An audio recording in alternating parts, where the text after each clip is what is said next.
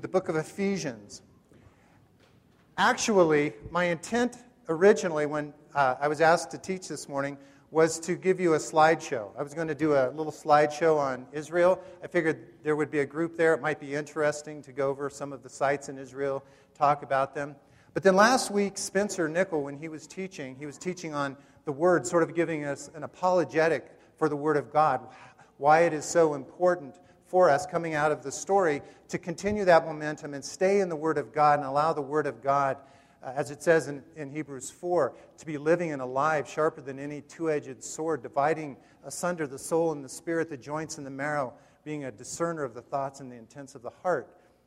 And it just sort of inspired me and it shifted my focus onto Ephesians. What we're going to talk about this morning is, is not the Bible, but the, sort of the next step, what the Bible is here to, to tell us about. And that specifically is who we are in Christ. Who each one of us here this morning who is a believer in Jesus Christ, what it means to be in Christ. Ephesians and, and Colossians, two books uh, that Paul wrote, both speak very uh, profoundly about the concept of being in Christ. In, in Romans chapter 5, Paul gives us the contrast between being in Adam or being in Christ. And here in Ephesians chapter 1, we're going to go through hopefully the whole chapter this morning. Uh, Paul talks about being in Christ and the many blessings, the riches, really, that each of us possess in Christ. And I want you to know about that because so often as Christians, we, we sort of reverse uh, the experience and we put the action ahead of the placement. That is to say, we try to do things rather than understanding who we are. And we'll talk about that a little bit more as we get into this. So, beginning in verse 1, Paul, an apostle of Jesus Christ by the will of God, Paul had no doubt about his calling. On the road to Damascus, he encountered Christ. A brilliant light shone from heaven. Paul was blinded, and Paul was called out to be an apostle by God's will.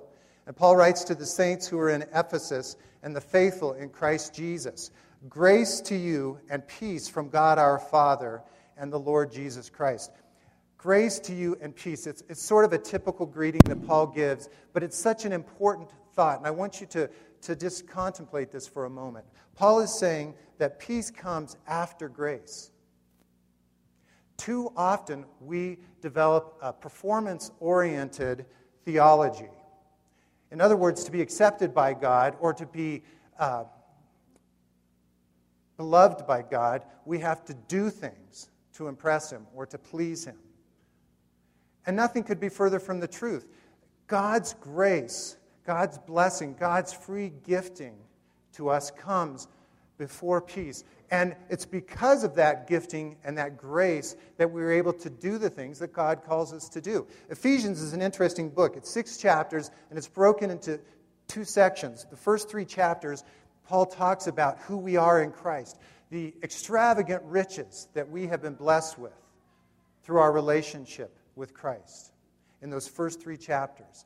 And then in the last three chapters, Paul then begins to talk about because of that blessing, because of how God has placed us in his Son, how we then ought to live. Warren Wiersbe says that what we inherit by faith, we invest by works. And that's really true. We walk in the light, we walk in love, we walk circumspectly, all because God has blessed us in Christ. So grace comes first. We need to develop and maintain a grace based theology, an understanding of God's relationship with us. God doesn't love you because you do well, God loves you because God is love. And we'll see that in the blessings here in chapter 1 that Paul talks about. Verse 3 Blessed be the God and Father of our Lord Jesus Christ who has blessed us with every spiritual blessing in the heavenly places in Christ. Amazing verse. I'm going to reread it.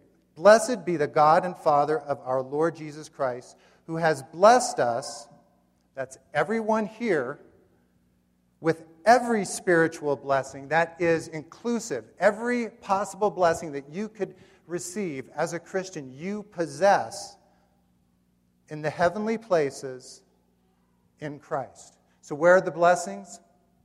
They're in the heavenly places. Where are the blessings? They are in Christ. That's where the, the, the, the goodness of God is experienced, is being in Christ. Now, we have to make a decision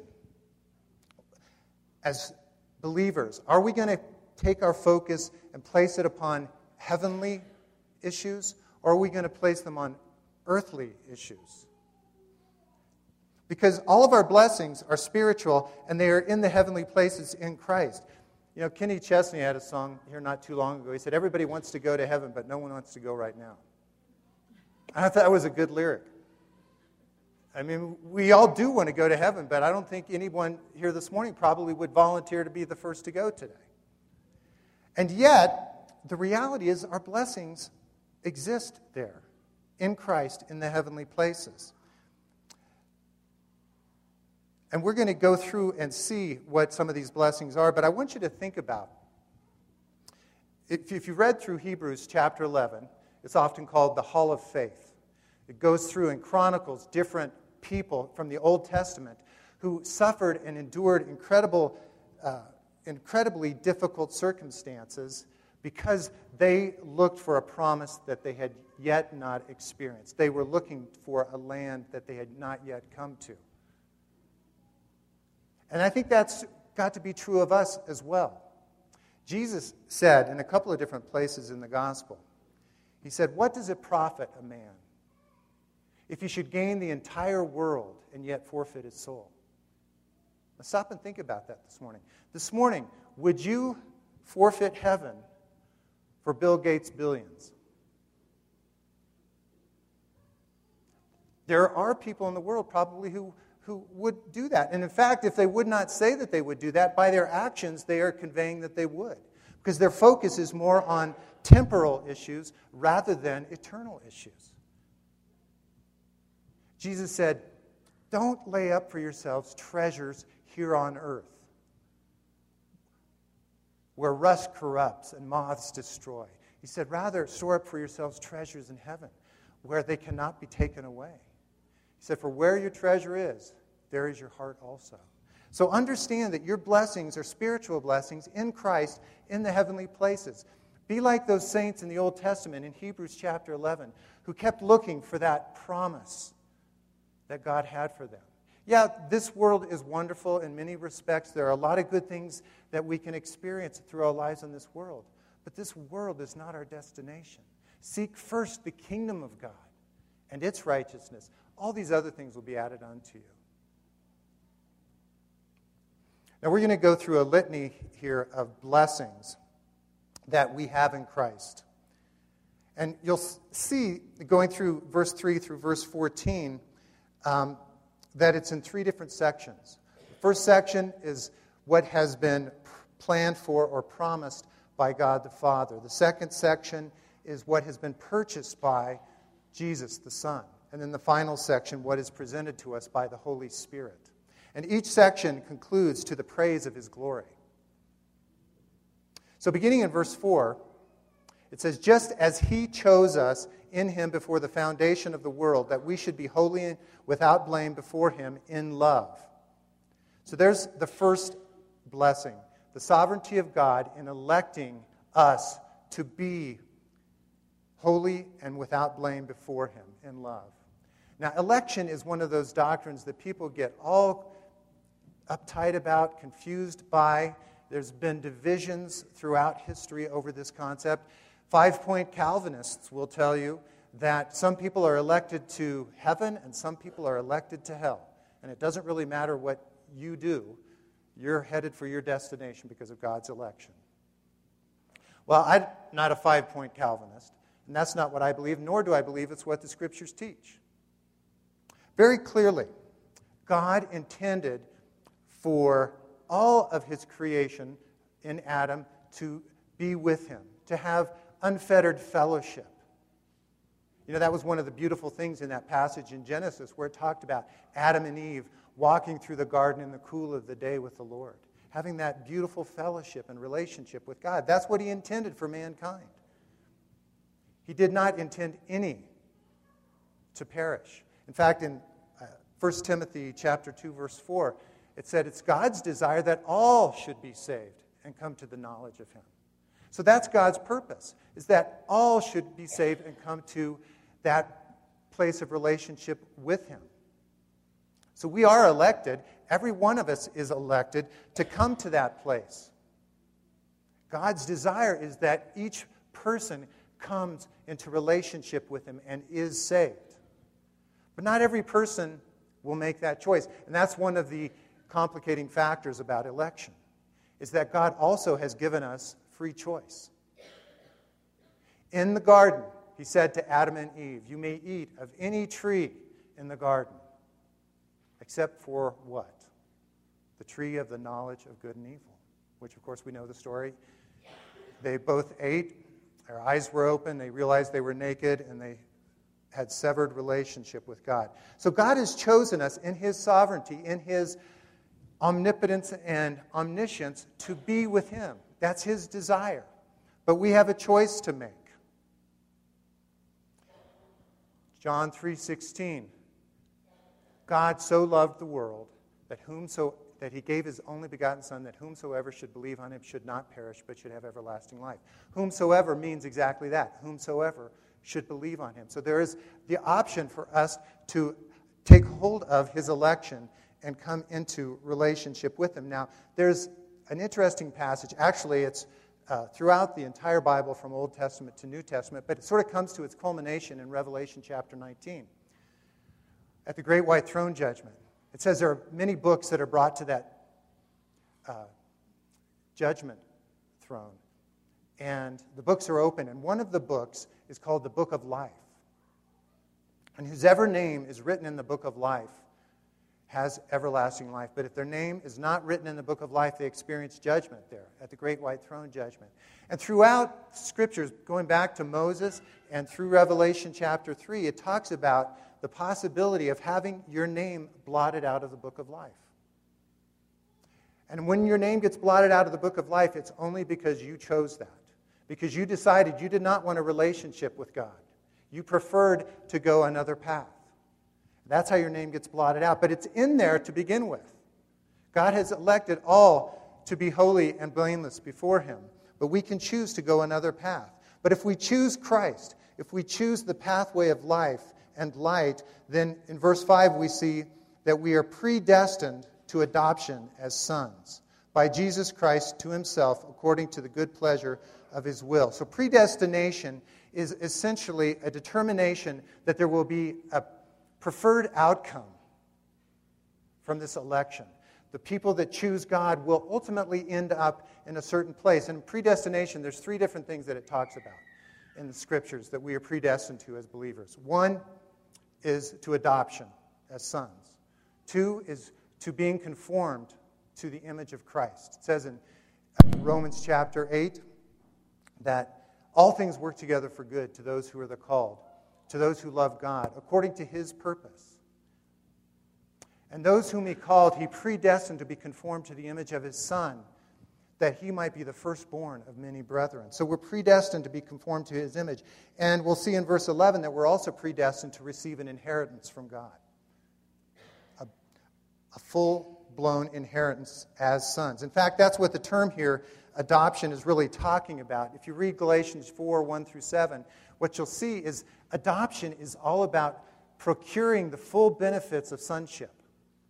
In the Roman world, you might be the biological son of someone who had much possessions and was going to give those possessions to you, but you were not any different than a slave until the time that you reached adulthood and became uh, a beneficiary of the full benefits of sonship. That's what it's talking about here, that the adoption that we have received, it has been conferred upon each one of us to receive the full benefits and the full blessings of sons. To the praise of the glory of his grace, by which he has made us accepted, or literally in the Greek there, the word means embraced in the beloved. Of course, the beloved is Jesus Christ. And in him, that is in Jesus, we have redemption through his blood, So, redemption is another spiritual blessing, another riches that we have received. Redemption, it's an interesting concept. Of course, slavery was common in the Roman world. It was, it was not unusual at all for a household to hold many slaves. And there were markets where the slaves were traded, bought, and sold. But you could, if you decided you wanted to, purchase a slave and pay a redemption price and free them from their slavery. And that's what it's talking about here when it talks about redemption. It's talking about paying the redemption price. Christ paid that price for us by shedding his blood on the cross of Calvary.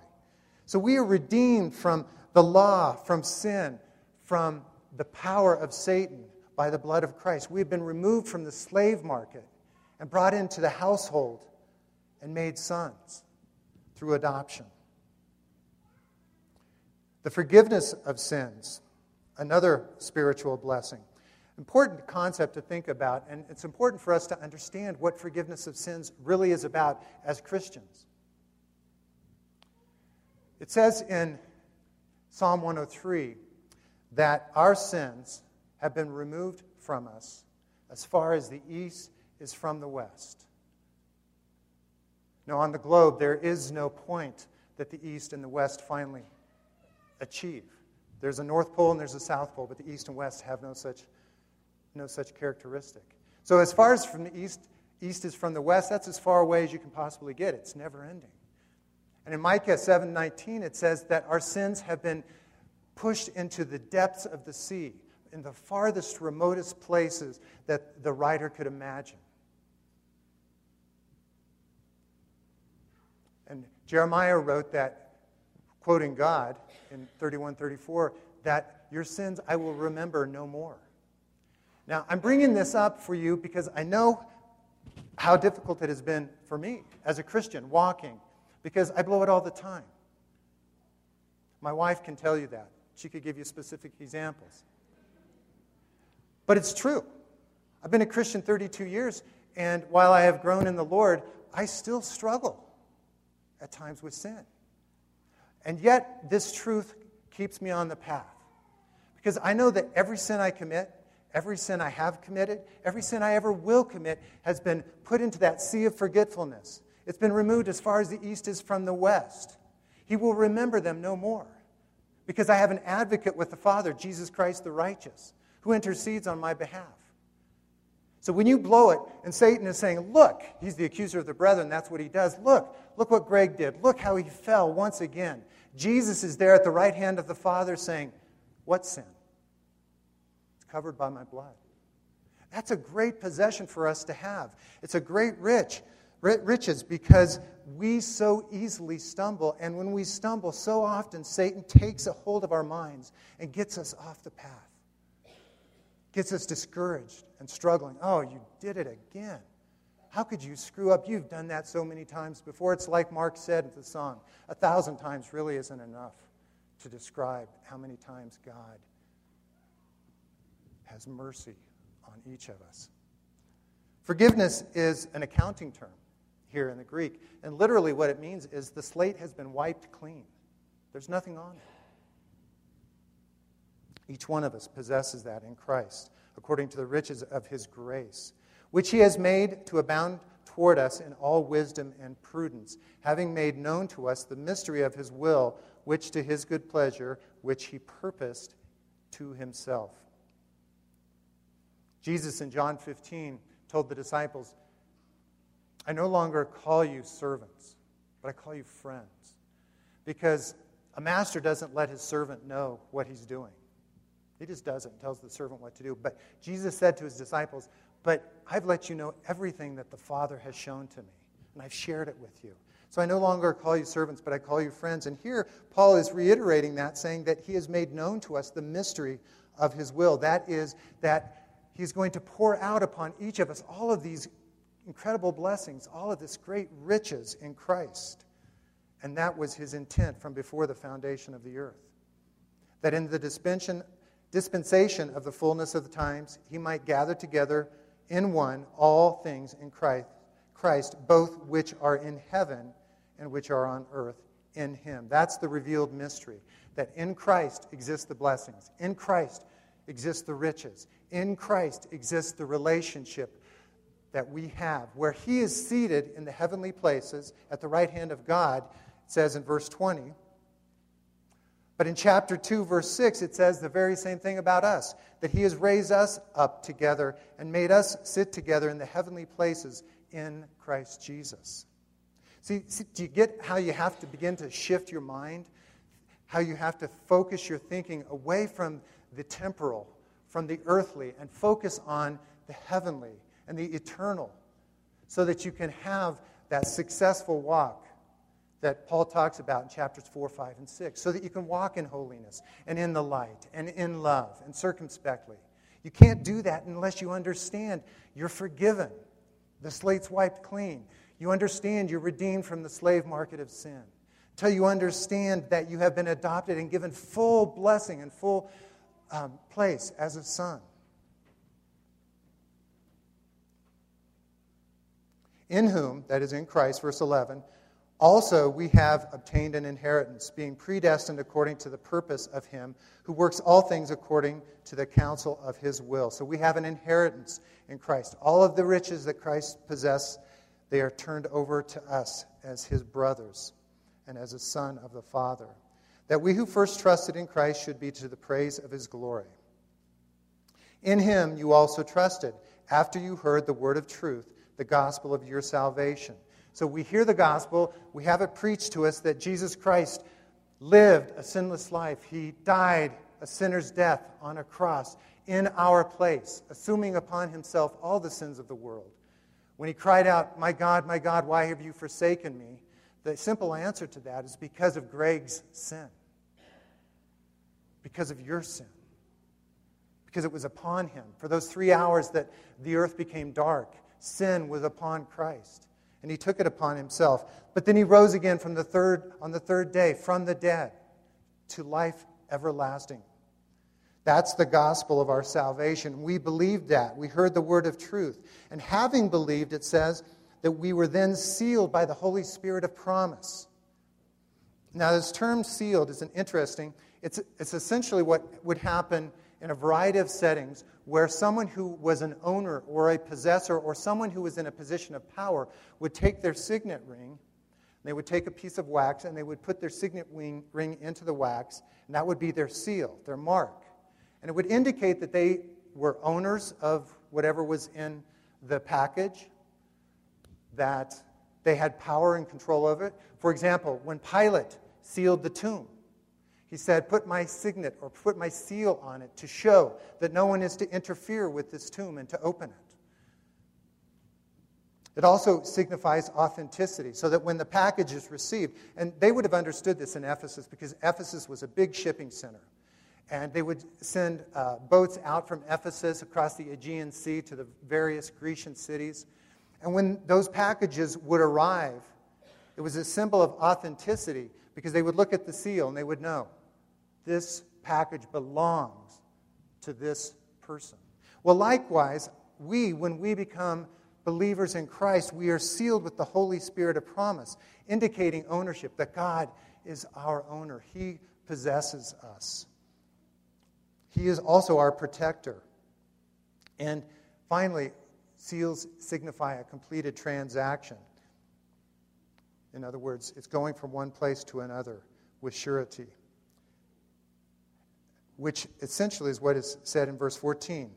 Who, that is the Holy Spirit, is the guarantee or the earnest for our inheritance until the redemption of the purchased possession to the praise of his glory. So essentially, the Holy Spirit's indwelling of you and of me is a down payment on what God says we have in store for us. The total fullness of the Spirit, the blessing when we are face to face and we no longer see through a mirror dimly. That's the promise. It's the same word, even in current Greek, that is used to signify an engagement ring. If you were to go to, to Greece today and were to use this word, they would understand that by it you meant uh, a, a, husband betrothing himself to uh, a wife. It was an engagement ring, it was a promise, something of value that be, was given to ensure that there will be a full completion of the transaction. So the Holy Spirit is our guarantee, He is our promise that God is going to fulfill the work that He has begun in each of us. So, incredible blessings, incredible riches that Paul talks about here. And this is not an exhaustive list, but it is certainly uh, a primary list. And as Paul talks about these things, he's really sort of overcome. And he, the last half of chapter 1, he begins a prayer for the Ephesians. And it's an interesting prayer. It's powerful if you read through it. Uh, I've often used this in prayer for other people, but it's a powerful prayer for the Ephesians. And it's interesting because Paul is not praying for the Ephesians here, as, as we'll see when we go through the prayer, out of a sense of need. You know, I, I, do the, the prayer, email prayer uh, mail for the church here, and most of the prayer requests that come through, understandably, are prayer requests for people in need. They have circumstances, situations that are uh, difficult, sometimes even dire, and they are asking prayer. Very rarely have I gotten a prayer request for someone who's just doing great in the Lord, on fire, and just asking for prayer for that person. And that's sort of understandable. That's sort of not where our minds go, but it's interesting that here Paul is praying for the Ephesians, and you'll see he's praying for them from their position of strength. So I'm just going to read through this prayer, beginning in verse 15. Therefore, I also, after, after I heard of your faith in the Lord Jesus and your love for all the saints, do not cease to give thanks for you, making mention of you in my prayers. That the God of our Lord Jesus Christ, the Father of glory, may give to you the spirit of wisdom and revelation in the knowledge of him, the, that the eyes of your understanding be enlightened, that you may know what is the hope of your calling, and what are the riches of the glory of his inheritance in the saints, and what is the exceeding greatness of his power toward us who believe, according to the working of his mighty power, which he worked in Christ when he raised him from the dead and seated him at his right hand in the heavenly places, far above all principality and power, might and dominion, and every name that is named, not only in this age, but also that in the age which is to come.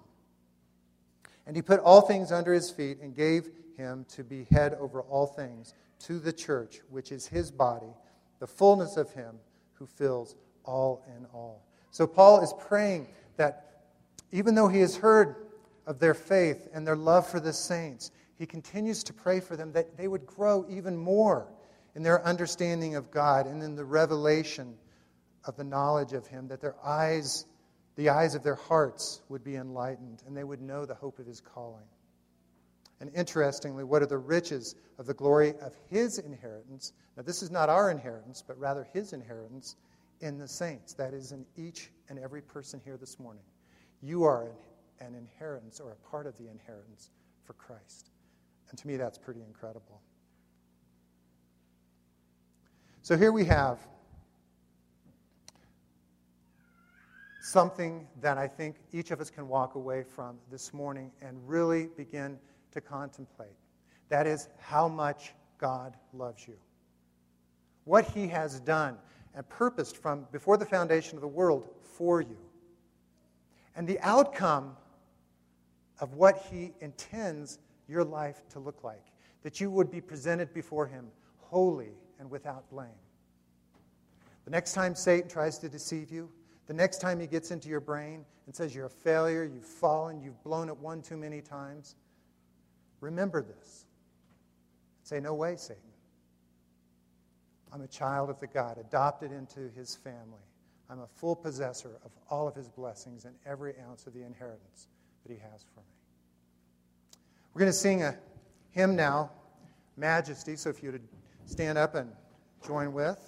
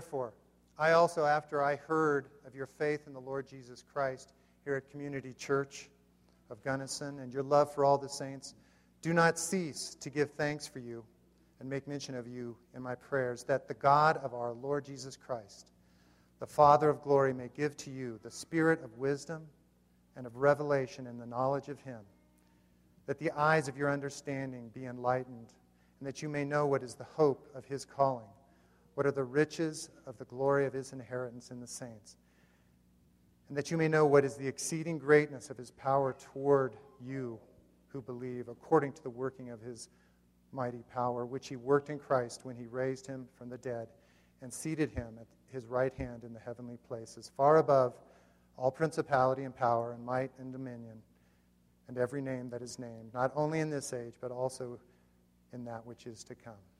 May God richly bless each and every one of you, and may you go forth in the power and the grace of his name.